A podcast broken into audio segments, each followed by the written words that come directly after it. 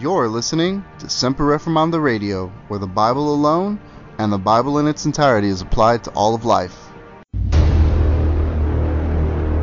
I, I do a podcast. I'm not, I'm not interested in your podcast. But these are these are wolves. Truth be told, I, I oftentimes lay awake at night trying to figure out how I can get rid of wolves in the church.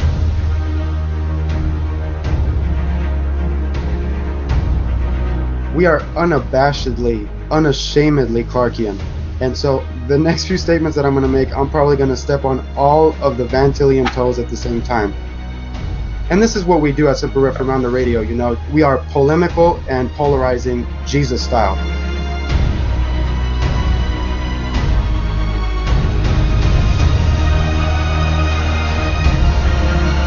I would first say that to characterize what we do as bashing is itself bashing. It's not hate, it's history. It's not bashing, it's the Bible.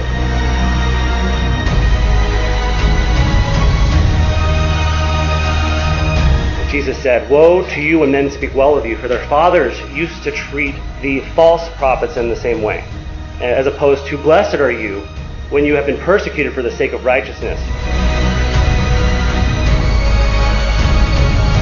It is on. We're taking the gloves off. It's time to battle.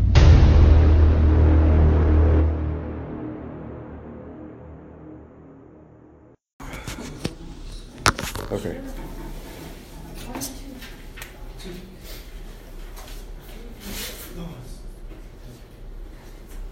Can everyone see that?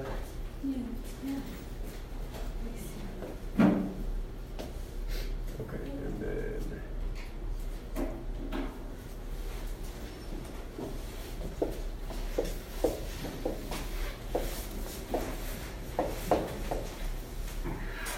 Okay.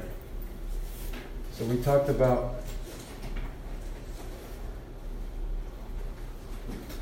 these very important terms last time to describe uh, the Trinity and also uh, Christology. Who remembers what this means? Ousia. Substance? Yeah, that's what. So that's what we had. That's what I had mentioned last time. This often gets translated as substance. And what about hypostasis or hy- hy- hypost- hypostasis? Right, persons. So that often gets translated as persons, persons, or uh, subsistences. Subs, subsistences.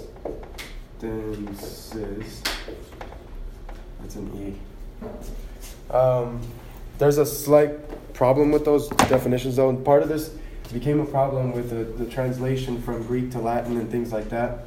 So, this, ousia, technically means uh, it's the participial noun form of to be. So, a more accurate rendering of this would actually be being. Um, so, let, we'll, we'll cross this one out. That is, you, you have to kind of bear with the confusion and the, the inconsistent use of the terms because it often gets translated to that. But it, it more literally it means being, more accurately, means being. That's the verb form, you know, to be, uh, the noun form of it. And uh, another form of it uh, is esse, or which is another form of the to be, verb to be, or uh, who, who can think of a word that sounds like esse? S, S, Essence. essence, yeah. So essence, essence is um, more accurate. These two are more accurate terms of that, ousia, because it means to be. Now, this, uh, well, that we talked about last time too, how existence kind of means nothing, right? It doesn't really mean anything. But if you're if you're using it correctly in a, in a meaningful way, this in reality means definition. So it's it's like the definition of something. So there is one ousia, one being, one essence, one definition of, of God, right? Now, hypostasis, we need to break this down. We need to break this down into two parts. It gets translated into persons a lot from the Latin persona, but in the Latin, persona means mask, uh, masks that uh, actors wear to uh, to act and to portray another character. It actually it's also tied to uh, demonic possession because they would bl- they, that's where the whole uh, white face would come in. They would white themselves out and pretend to be dead, and then they would summon spirits to uh, sort of possess them, and so that they can act the part. So that's why theater was condemned in the early church, drama and theater and that stuff, because of and not to mention that it was also the false god of Bacchus, I think, who was the god of the theater, debauchery in the theater and stuff like that. So anyway, person that's like very inaccurately translated as person. This is where people get confused because they think, well, not everything can be a person, but in reality, the Greek term means something else. And so, if we break down this word, hupo, what do you all think that means? Hupo or hypo?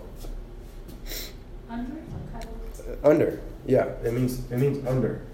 So this is hypo, and in language, you know how in lang- well in language, um, if you ever studied linguistics or stuff like that, you know that letters, the, the words tend to morph and change. So use often become wise in English from the Greek. So hupo hypo is the same thing, and then this is really uh, under under or sub. Sub, like submarine, under the water. So that's that's a more accurate rendering for that. And then stasis, stasis, um, that is a little trickier, but it actually sounds similar to an English word. Anybody want to take a guess? Stasis? States? What's that? Like states? Uh, kind of. Uh, It's a little close. Status? Not quite. It's actually, the word is already listed here. Substance? Yes. Stance. It means stance, right? So, literally, the word means stance. To stand under. So, there's three upostases that stand under one ousia.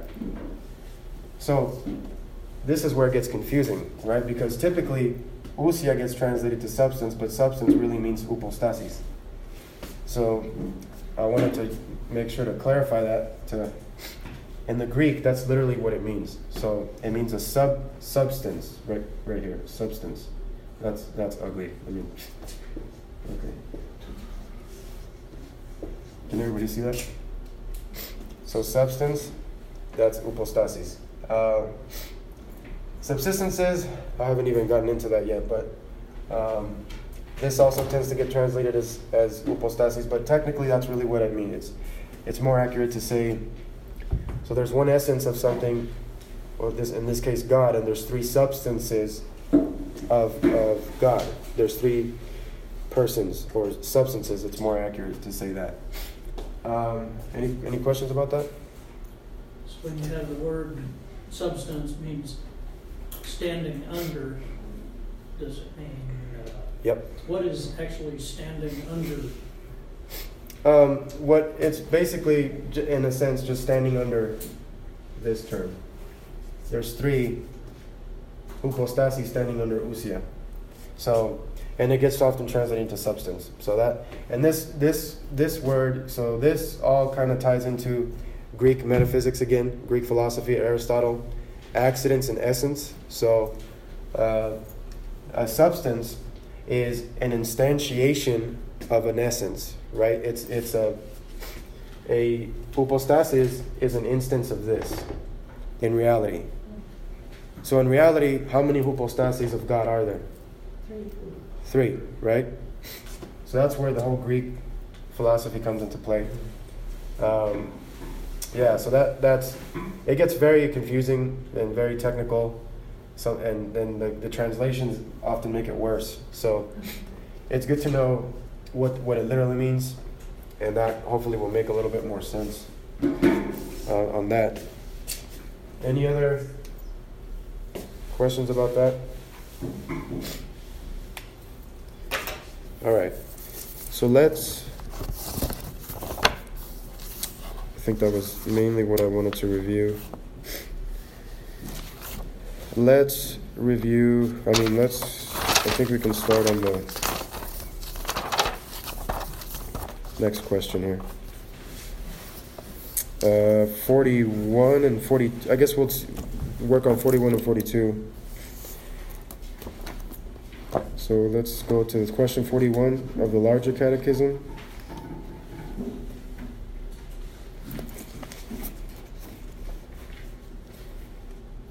This is where we left off. So, question 41 says, Why was our mediator called Jesus? Our mediator was called Jesus because he saveth his people from their sins. So that's pretty straightforward, right? And there's a verse tied to that, so let's jump over to uh, Matthew 121.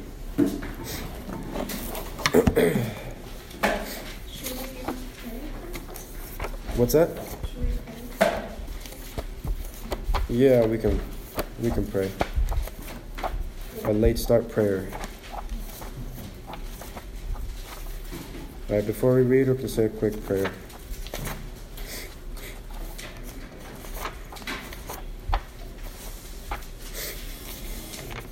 Okay. Precious Heavenly Father, we thank you, Lord, for this new day and new year.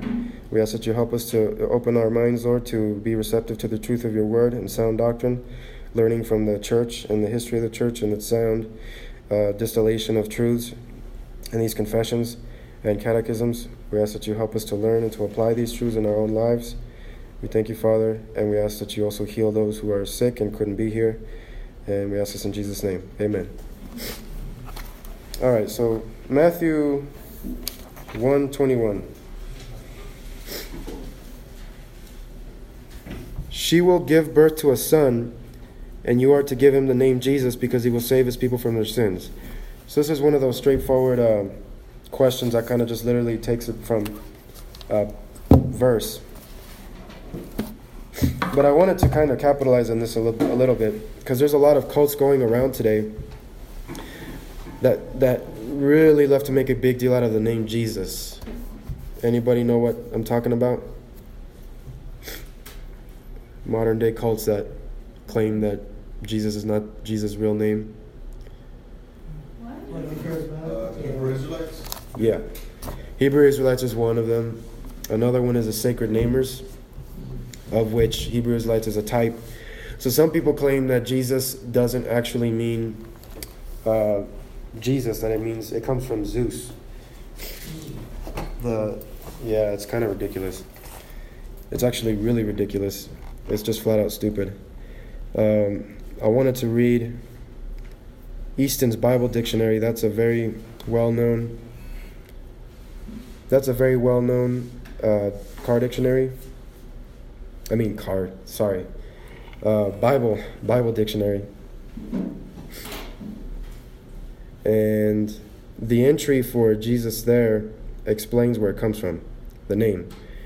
So Jesus, the proper, as Christ is the official name of our Lord, to distinguish him from other so called, he is spoken of as Jesus of Nazareth and Jesus the son of Joseph. This is the Greek form of the Hebrew name Joshua. So that's where it comes from. It comes from Joshua, which uh, was originally Hosea in Numbers 13 and 8 and 16, but changed by Moses into Jehoshua or Joshua. After the exile, it assumed the form Jeshua, whence the Greek form Jesus.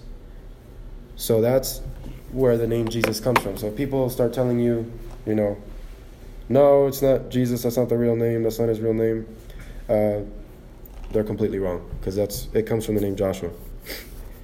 It's a Greek form of the of the uh, the name Joshua. It uh, literally how you say it. Uh, or it's okay. That's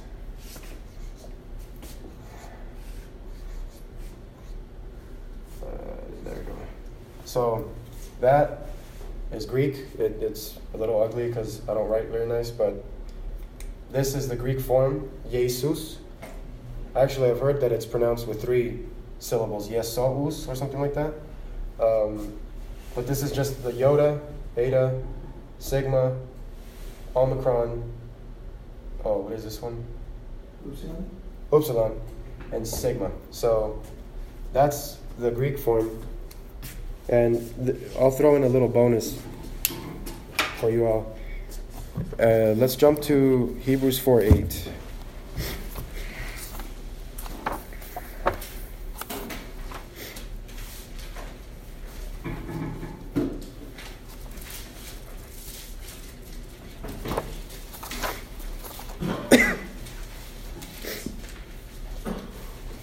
Okay. So Hebrews 4 8 says, For if Joshua had given them rest, God would not have spoken later about another day. There remains then a Sabbath rest for the people of God. So, who has the King James? Anybody have the King James? I actually have it. Let me read the King James. For if Jesus had given them rest, then would he not afterward have spoken of another day? So back in my fundamentalist, you know, Fundy Monday, King James only days, this was one of the verses that King James onlyists would use against modern Bible translations. Because they would say it's corrupting the name of Jesus into Joshua and referring to somebody else. And this is an interesting passage because in the Greek, in the Greek, the actual name is Jesus. So it's actually talking about Jesus, but they're they're uh, taking that to mean the Hebrew form of Joshua uh, because it's talking about a specific event in Exodus. Does anybody know what that's referring to? If Joshua had not given them rest, had given them rest, God would not have spoken about another day. Anybody know what that's talking about?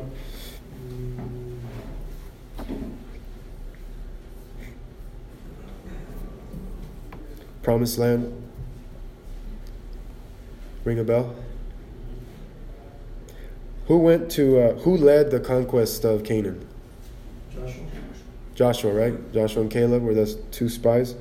So that's what it's referring to here. It's referring to the Joshua entering the promised rest that God uh, promised them when they entered the, the land of Canaan and took over it. So that's an interesting little tidbit there for in case you run into a King James onlyist. Like I used to be. Will always have Jesus in there, Uh, but they mean Joshua. Yeah, you yeah, you kind of have to you have to be mindful of what it's referring to. It's an interesting passage to study. But every other translation translates it Jesus. I mean uh, Joshua. Every other translation. The only one that uses Jesus I think is the King James. You know, that, So- you know, the thing is, um, on the New King James, it does say Joshua, but then on the note it says Greek Jesus, same as Hebrew Joshua. Yeah. So Yeah. also do that. Yeah, it literally says Jesus. So that's some interesting information there about. Oh, anybody know what the name Jesus literally means? God is our salvation. Yeah, yeah, that's basically the gist of it. Is uh, Jesus uh, or the Joshua comes from uh, Jehovah is his help, Jehovah the Savior, or uh, what is which one? Uh, Etymonline, at etymonline.com, that's another good website. They say Jah is salvation. Jah is a short form of the term Je- Je- Jehovah or Jah- Yahweh. Yah is sal- salvation. So, this is a, a good little resource for etymologies. For those of you who like uh, words, playing with words and their history, this is a really good resource for free online, etymonline.com. And so, yeah, it means Joshua, Jah- Yahweh, Jah is salvation. So, Then how does Yeah. Emmanuel fit in all this? That's a good question. So, Emmanuel, Jesus is called different things, right? He's called a number of different things. Those are known as titles. They're prophetic titles. So, Emmanuel means God with us, right? It's a it's a prophetic title of what's what he's going to do. He's going to become flesh and dwell among us. And so he has numerous titles like that. You know, the the Son of God, Son of Man. Um, you know, several several others, hundreds of others, maybe hundreds. Not, maybe that's an exaggeration, but he has several titles like that. There's a big poster in case anybody, I don't know if anybody's seen it with all the you know names of. Yeah, they're not literally names or titles, so it's important to keep that distinction in mind. Uh, okay, so yeah, we dealt with that. Carlos. Yeah. What about the people who's uh, the Messianic Jews and all the folks that they claim that Yeshua is the only name uh, that we should call? Yeah. Uh, how we They don't. They can't even agree on what the name is themselves. Yeshua, Yahweh, Hashua, Yehoshua. They don't even know what the name. They can't agree on, on it themselves. That's a really dumb thing to say, and it actually it's more of a Muslim tendency because Muslims believe that you can only fully properly understand the Quran in Arabic, and God is not like that, right? He redeems out of every tribe, tongue, and nation, and the Bible was translated into Koine Greek. It was written in Koine Greek because that was the language of the people at the time. So that's a totally ridiculous like claim. And Jesus has different names when you translate it in different languages. That's obvious, right? It means the same thing, but uh, just like man is hombre or something else in a different language, Jesus is different in Greek, Jesus or Yesos or whatever. And in Arabic, does anybody know what Jesus is in Arabic? Isa. Isa. Yeah. So it's the same name, but it just takes a different form in a different language. So that's really, really ridiculous stuff. And it's similar to cults like King James only guys who say that the King James Bible is the only accurate version. And they even go as far as to try to make King James uh, black, like Hebrew Israelites. They try to claim that uh, King James was black. That's how stupid it gets, you know. They, they get really, really caught up in their cult and. I, know a lot of uh, charismatics, and uh, they refuse to use the name Jesus. They'll try to use uh, the Hebrew name, and they'll say, like you said, Joshua. But they're not Yeah. Messianic, charismatics. Yeah, and yeah, part of the problem is that in in ancient Hebrew, or in I, there's different kinds of Hebrew, but in Hebrew there's no vowels, and so there's the uh, there's something called. Man, I'm running out of space. YW, YWHW? Yeah, what is it? I forgot. I think it's YWW. Uh, and then there's another. What is it? Let's see if I can find it. I don't want to mislead. It might be two W's. Oh yeah, it's two H's. So it's actually H. Oh, yeah. So that's anybody know what that's called? There's a technical term for that. Tetragrammaton. Yeah, tetragrammaton. It's just the four letters that are used to represent the name uh, Yahweh or God, and so people tend to they, they fill in the vowels, right? So they they don't really know what it is if it's Yahweh or the, another form is Jehovah, right? Jehovah. That's a more I think Germanic.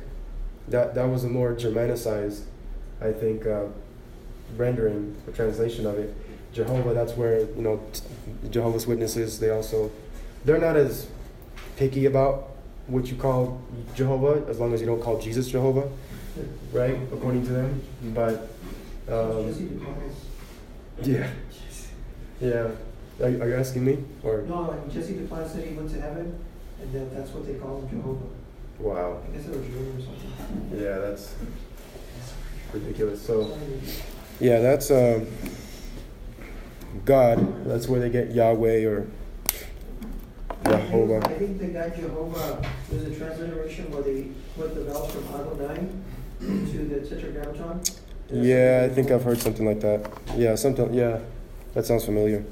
Um, Adonai, the- the Jews, they weren't. They were.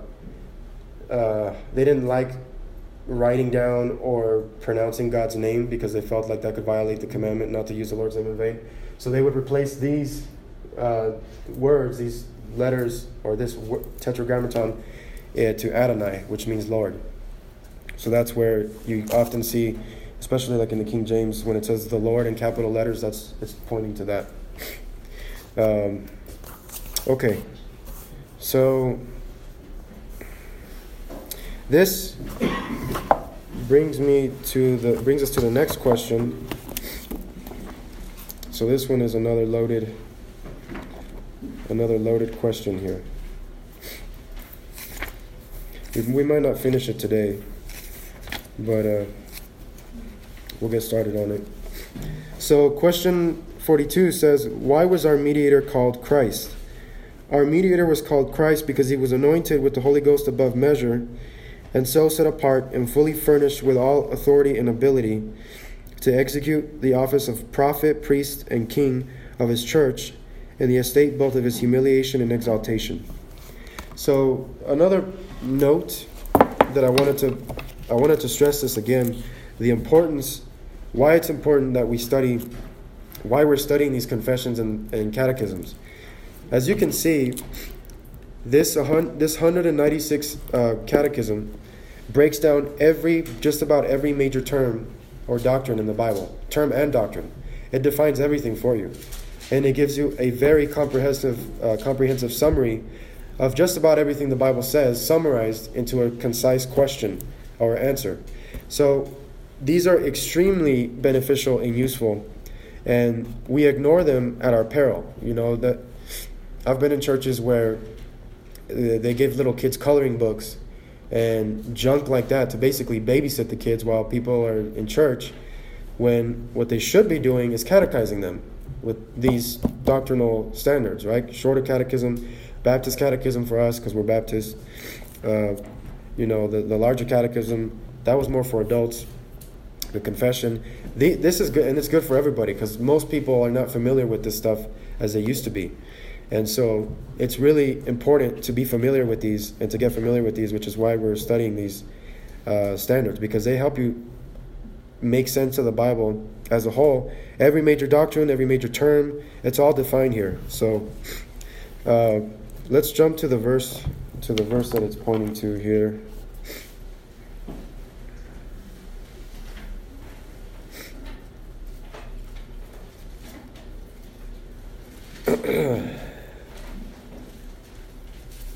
okay, I'm getting first one is Matthew 3:16.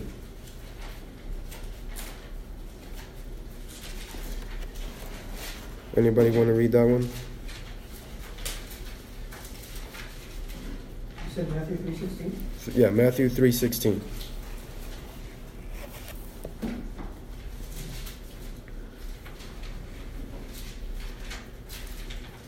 Who wants to read that?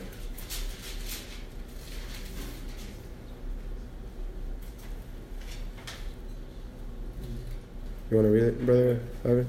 Sorry. Oh, go ahead. Go ahead. When he had been baptized, Jesus came up immediately from the water, and behold, the heavens were opened to him, and he saw the Spirit of God descending like a dove and alighting upon him. Yeah, so that's showing the the Holy Ghost. He received the Holy Ghost above measure there, right? Jesus had the infilling of the Holy Ghost like nobody else had before, and um, everybody knows what ghost means, right? It's not some Halloween, yeah, spirit. It's just the old English word for spirit. Uh, the next verse here is Acts ten thirty seven through thirty eight.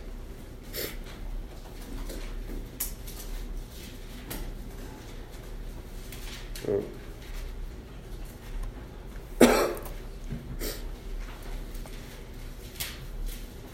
Okay. That says,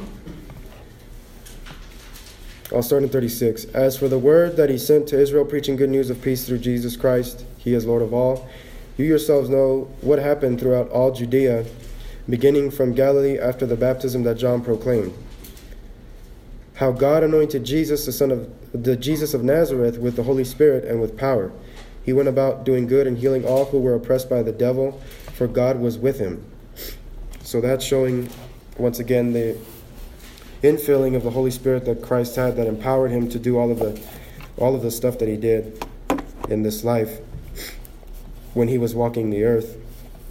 And so let's go to the next verse here. Any questions about this? That that was Acts Acts ten thirty seven through thirty eight. Is that under the, uh, that's question forty-two, right? It, I have a different one. It, Oh. Mine might be a little bit different. Yeah, I apologize for that. I don't have the hard copy of that, um, but they should be mostly similar. Uh, another verse here that I have is John three thirty four, Yeah.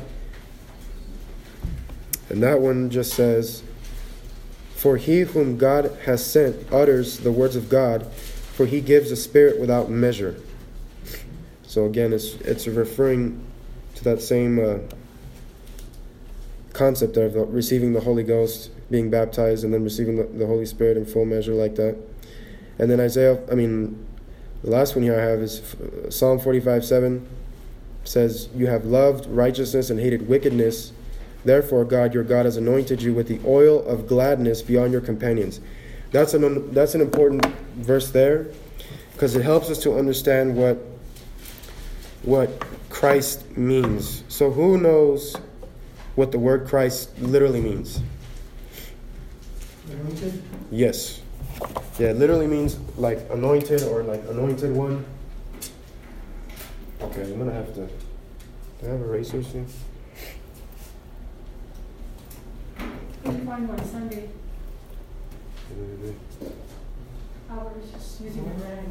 Get you, Oh, rag. some paper? Yeah, let's see if we're low on supplies here. All right, up here. Uh, what was I gonna say? Oh, Christ. Christ. Oh, is that? Yeah. Thank you. Okay, so let's erase some of this.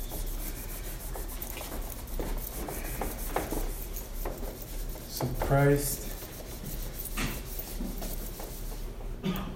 literally means um, anointed or anointed, anointed one, the Christ, anointed one. So that that who knows? There's another term for that in Hebrew. Anybody knows what the Hebrew term for that is? Messiah? Messiah. So it also means, or the, the Hebrew term is Messiah. Messiah. So that's why in, in some of the movies, those Jesus movies, they say Yeshua HaMashiach. Mashiach. That's the Jesus the Christ or Jesus Christ. Um, that's the messianic term. And anointing, uh, does anybody know what that signifies in the Old Testament? Priest? What's up? The priest? Uh, how? It was tied to a specific. Well, what what it represents a certain action. What what what is the action of anointing something? Oil, right? Yeah, you basically you put oil on it, and uh, it's the act of putting oil on something. And so in in the Old Testament, they would anoint rulers with oil to signify, or it's like a ceremonial uh, proclamation that they are now in charge, that they God has put them in in rulership, and so that's what it. That's basically what it means. It's it's anointed, and so it also represents the Holy Spirit. It's a it's a representation that the Holy Spirit, because when rulers would get anointed, the Holy Spirit would come upon them, right? And so it represents the action or the activity, the presence of the Holy Spirit um, on that person or on that ruler. And so there's an interesting debate about that with New Covenant theology folks, but I don't know if we should get into it right now. But uh, some some disagree that they, they believe that the Holy Spirit did not indwell uh, Old Testament believers. They believe that was a New Testament thing, not an Old Testament thing. But uh, okay, so I will say this: you, you have to make a distinction between the anointings or the, the Holy Spirit, the Holy Spirit's activity in the Old Testament, because the anointing of rulership is not the same thing as the anointing or as the the, the indwelling of the Spirit that is in us now. Uh, anointing of rulership was not permanent, right? So whenever, like Saul, for example, did the anointing stay with him? No, right? The Spirit departed from him, and that was a sign of God's uh, displeasure with him, and he was no longer recognized as the the authority of the ruler. So that was a temporary uh, activity of the Spirit, specifically tied to rulers.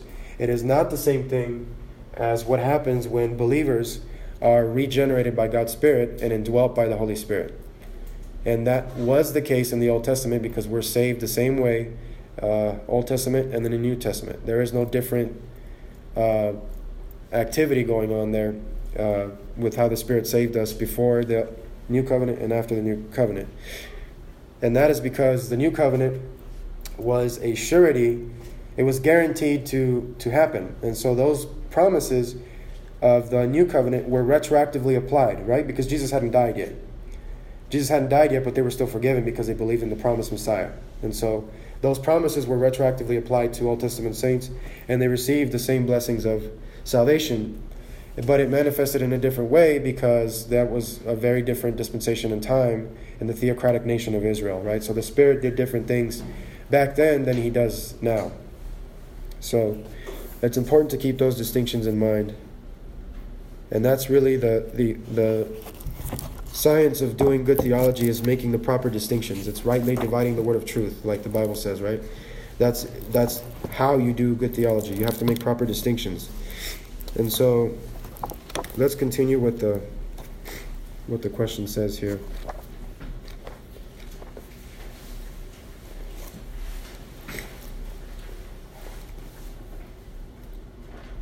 Okay, so the next part says, and so set apart and fully furnished with all authority and ability. So that that's just kind of pointing out what we've already pointed out that the Holy Ghost is a anointing and it's an anointing of authority, right? The Holy Spirit uh, uh, descended on Christ and gave him the messianic authority to begin his ministry and to begin to fulfill his messianic role as the uh, promised Messiah. And so, let's see, the, the verse is tied here. Yeah, so we can go, we can, let's jump to John 6 27.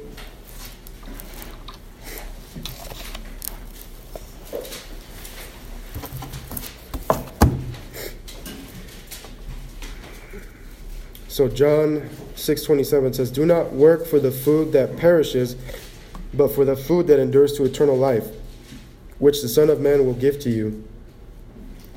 For on him God the Father has set his seal." And that again is a signifying of the anointing and the seal of the Holy Spirit. And so that's actually a really important passage because it sounds like Jesus is saying you need to work for your salvation right? It's, it kind of sounds like work for the food that endures to eternal life. But let's, if we keep reading, so verse 28, then they said to him, What must we do to do the works of God? Jesus answered them, This is the work of God, that you believe in him whom he has sent. Right? So that's extremely, you see a lot of false teachers twisting passages like these to make them mean something that they don't. And this is a textbook example of what Christ using logical argu- argumentation. It's called an ad hominem argument.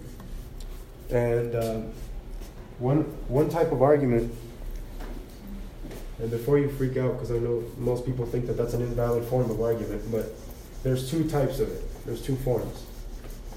And So ad hominem. Anybody knows what that means? Toward man. Yeah. Ad is two in Latin. Hominem is the man. So towards the man or to the man. This argument, type of argument, uh, there's two types. There's an abusive. So there's an abusive ad hominem, and that's the one where you say. Uh, Aristotle was a pagan, so anything he said was false because he was pagan, right? That that's a that's an abusive ad hominem. You're attacking the character of the individual making the argument rather than dealing with the substance of the argument itself. So, a valid ad, ad hominem argument, Jesus, the New Testament is loaded with these kinds of arguments, and that was one of them. Because the Jews are over here thinking, what do we need to do, right? What do we need to do to gain eternal life? And Jesus tells them, what you need to do is what? Believe, right? It's an ad hominem reply to them saying, you're not what you need what you really need to do is not work for it you need to believe so that's similar when he said anybody think of any other examples that christ did like that? Comes to mind? You're your father the devil? Is that, that's, That- that's kind of right in the middle. Of it.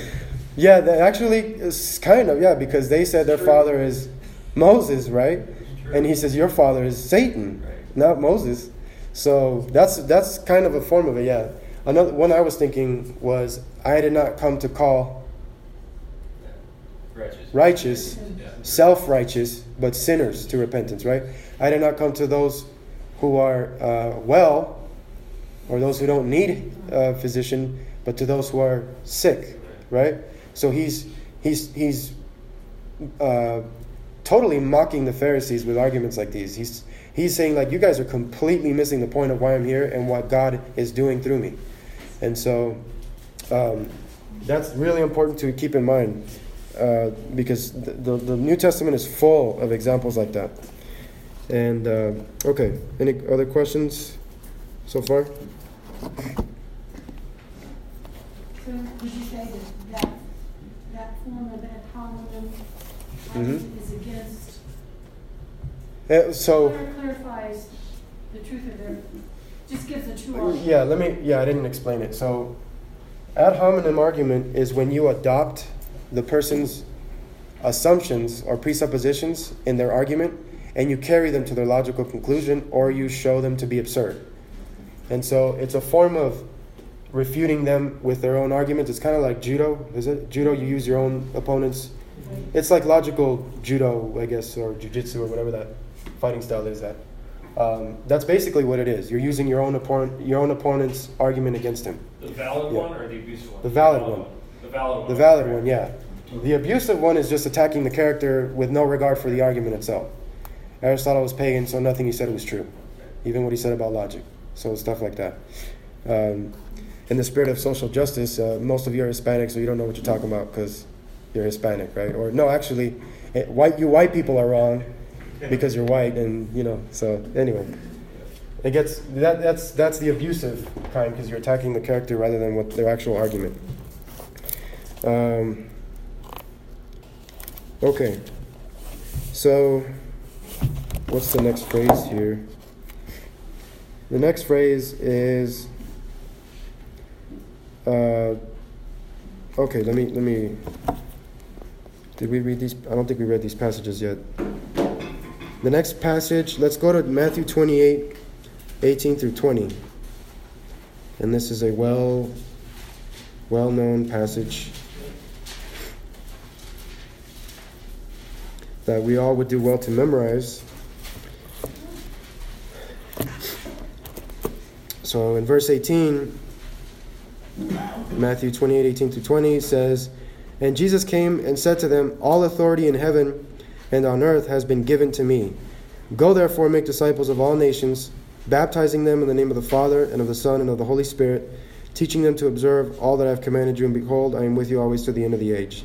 So that's the authority that has been given to him. He's now transferring or, or imp- imparting on the disciples to the apostolic uh, great commission of spreading the good news, right? And giving them the Holy Spirit to continue the work that Christ started. And in spreading the gospel and in healing, miraculous sign gifts and all that stuff to establish, to, to validate their message because the New Testament was still being written. So um, that was part of the apostolic office uh, that they would do. So that's the other one. I think there's one more here. Romans 1 3 through 4.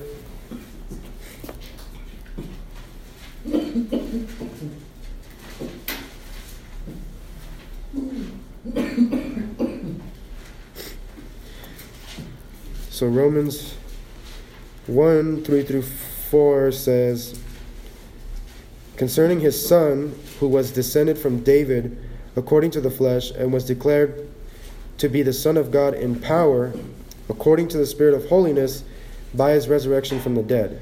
Jesus Christ our Lord.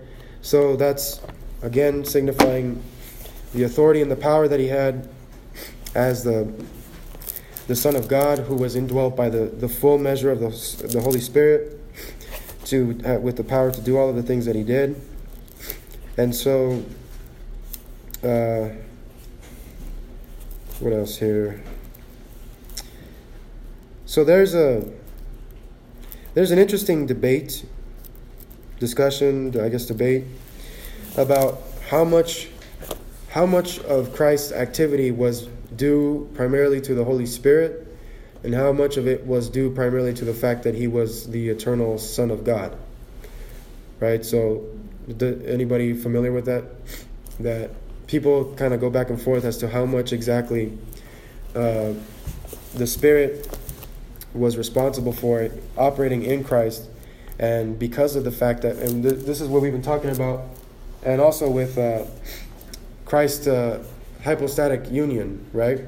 Because Christ is both God and man in one person, and so uh, the union of the two natures is there's the divine what? Nature. I'm looking for a more. Spe- he has two natures. That's right. He has a, a God nature and a man nature, right? Or uh, another term is uh, substances. The, the, the creeds they say he's co-substantial with God and co-substantial with man. So he's two substances, but is he two persons? Therefore, No. no, right? Because that's Nestorianism. So what is he? He's a divine. What? He's a.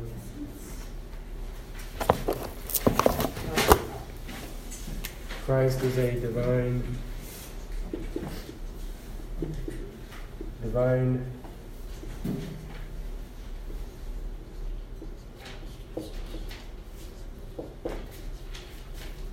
Hypostasis, right? He's a divine person, quote unquote, but because he cannot be two persons because of the debates centered around Nestorius, um, the early church, and I've been learning more about this, Chalcedon did not resolve the issue, it actually created more issues. And so somebody came along, really clever theologian, his name is Le- Leontius, or Leo, Leon, Leon, Leontius, or Leo, of, and they don't even know where the guy's from. They don't really know a lot about him. But the ones that I, the church histories that I consulted, they say he, he comes from Byzantine. And so, Leon, Leontius, he was the guy that Justinian, the Emperor Justinian, he was in charge at the time of this, this whole issue. And he basically used Leontius to kind of force everybody to finally agree on this issue of how Christ can be two natures but not two persons. And that, uh, does anybody remember what his term was that helped resolve that tension? What was the term that he came up with to help res- resolve that tension? The? That was actually Cyril's. That was Cyril's phrase, the hypostatic union, but it wasn't clear enough because the person they, they didn't want to affirm that he was an impersonal nature, that, that he was an anhypostatic nature. Because if he's anhypostatic, then that means that he's not actually, uh, you know, in the Greek, in the Greek, in order to be an hypostasis, you have to be an actual instantiation of, of an essence. So, in order for him to be truly man, he has to be an hypostasis. He can't just be, uh, he can't just be a, a, an ousia. He has to be an hypostasis in reality, quote unquote, right? So, the way they resolved it was they took the uh, the the man, the, the the the man nature, and they said that it's not anhypostatic, because that means that it's without an, an hypostasis, but enhypostatic. So, what this literally just means basically that he is a his sub, the substance of the of the man nature is becomes personal or becomes a, a hypostasis by virtue of the divine hypostasis or the divine person, quote unquote. So this does not become a separate person, it becomes personal or hypostatic by virtue of attaching itself to the divine hypostasis. Right? And that makes sense because who came first? The divine. The divine person was first, right? So that's why the subject of the incarnation is the divine hypostasis. And then the, the man nature was assumed enhypostatically to be attached to the divine hypostasis. And that is how they resolve the tension of two natures, but one person and not two persons. So it, it gets pretty tricky, um, but it's really important to understand this stuff, especially when, I mean, there's a lot of important reasons to understand it because this is how we, the church has uh, wrestled with the doctrines of Christ.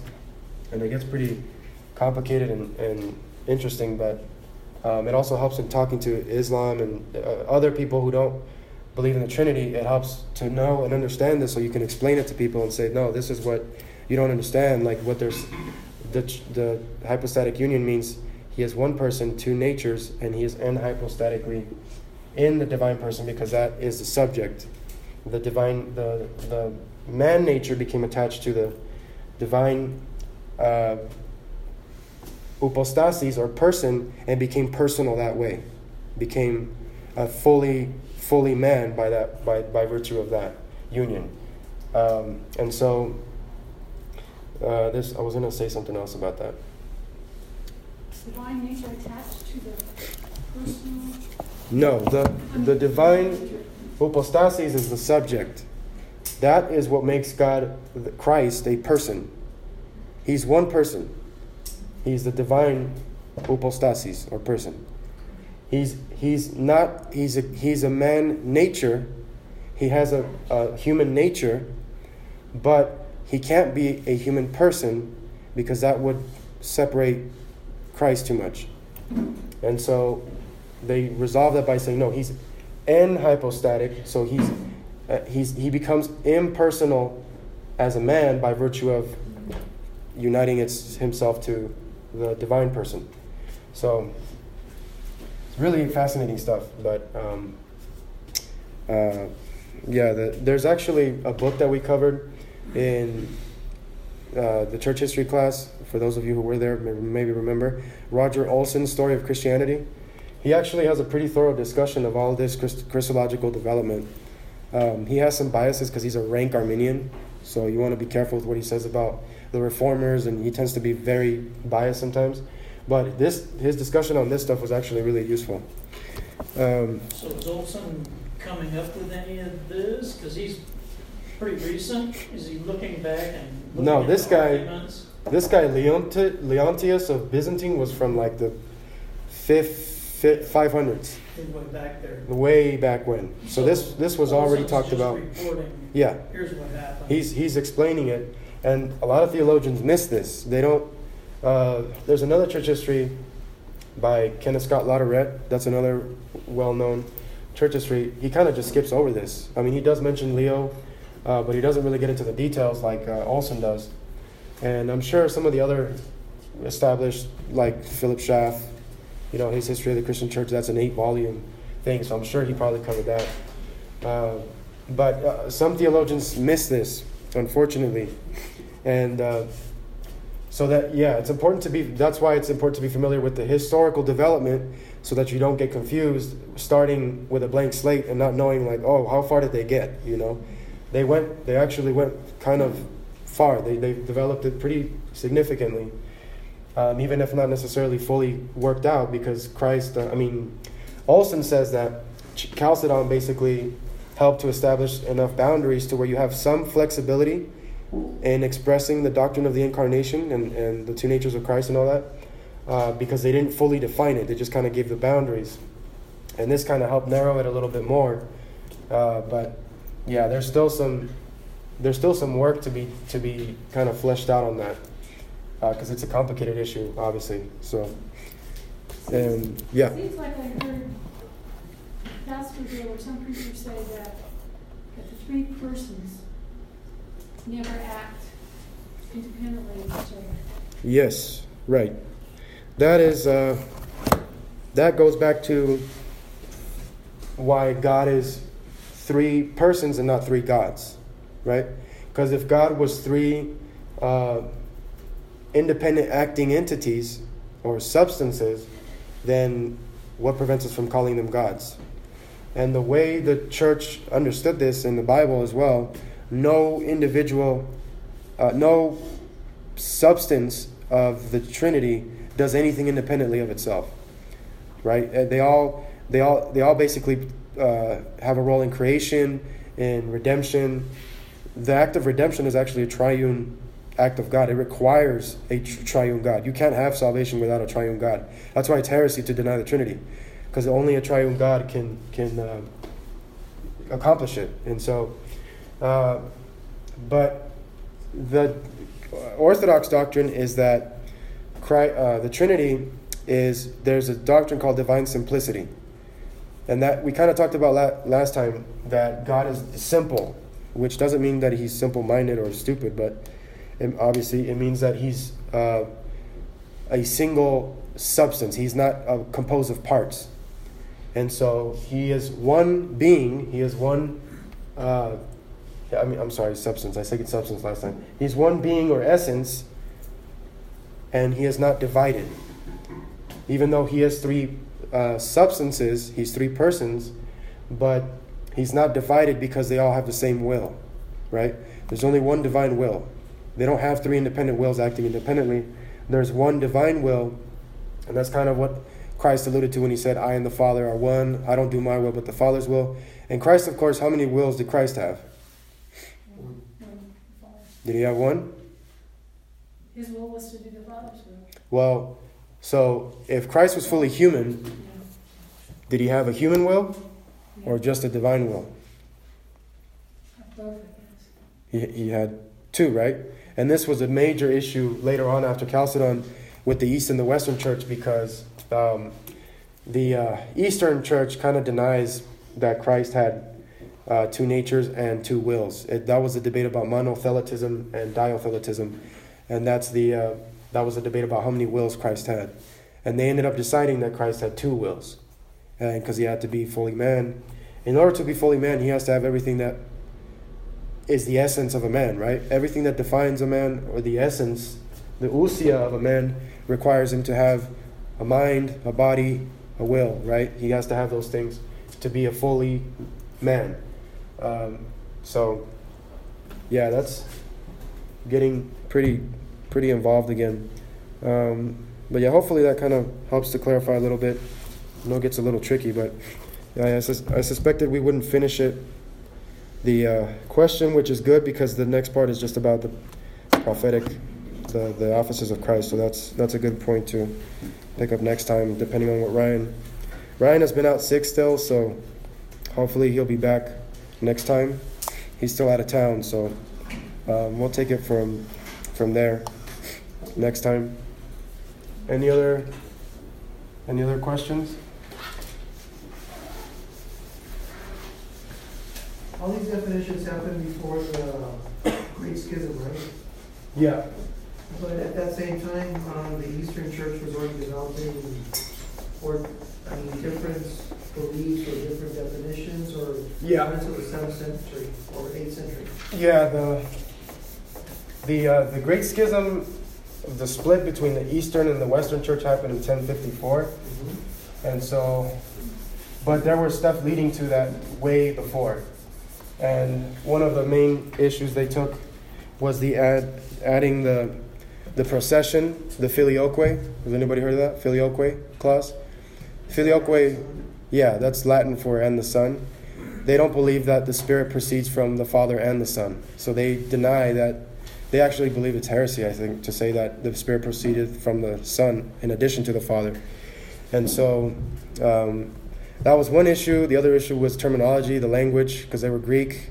And so the West became more uh, Latinized, and especially through Augustine. Augustine was a major source of, he was a major source of insight, but another major source of kind of uh, muddle headedness because he didn't know Greek, unfortunately. So that kind of got him into some problems when he was formulating his doctrines in Latin. And so, and he didn't have a, a, Greek translation of the Bible. They had a Latin, a really bad Latin translation that just wasn't that good, the, the Vulgate, I think. And so, uh, but yeah, the, there was a lot of issues like that, and the fact that um, they also denied that Christ had two natures. They were monophysites. That's the physis, the the nature of Christ. And this stuff gets confusing because, like, you know, nature, physis that's kind of synonymous with ousia, right? Physis, ousia. So why are they using different terms? It seems kind of like why do they keep picking different terms? But there's there's there may be some justification for that, uh, just because the relationship of the natures to the person of Christ is not the same as the relationship of the substances of the Trinity.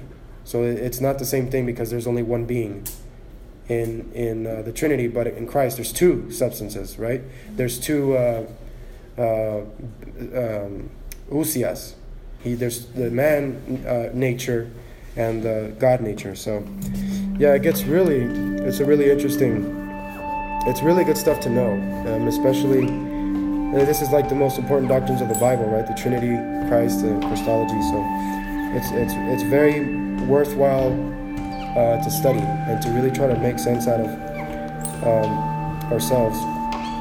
And so, and I actually wanted to them all. Well, I, I, I can do that later because I was not, we didn't cover that. So, any other questions?